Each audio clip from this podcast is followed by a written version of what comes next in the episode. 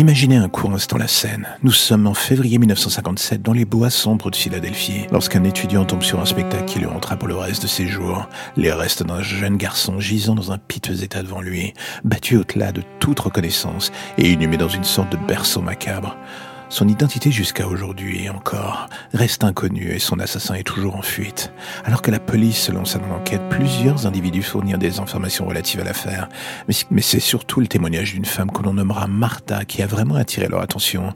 Selon Martha, sa mère, une femme violente impossible, avait acheté le garçon dans des cercles peu vertueux et l'avait soumis à des abus physiques et sexuels dans leur maison. Et ce qui distinguait vraiment le témoignage de Martha de la faune des mensonges qui pullulent dans ses enquêtes, c'était sa connaissance de détails qui jusque-là n'avaient pas encore été rendus du public, Martha a affirmé que peu de temps avant que le garçon ne soit battu à mort, il avait mangé des fèves au lard, un détail qui a été ensuite corroboré par le rapport d'autopsie. Elle a également révélé que le garçon avait été baigné avant sa mort, une découverte qui correspondait au rapport du coroner sur les doigts imprégnés d'eau. Cependant, malgré la validité apparente des affirmations de Martha, ses longs antécédents de maladie mentale jetèrent comme bien souvent un doute sur sa crédibilité en tant que témoin. Et c'est une fois de plus à cause de cela que l'affaire est restée non résolue.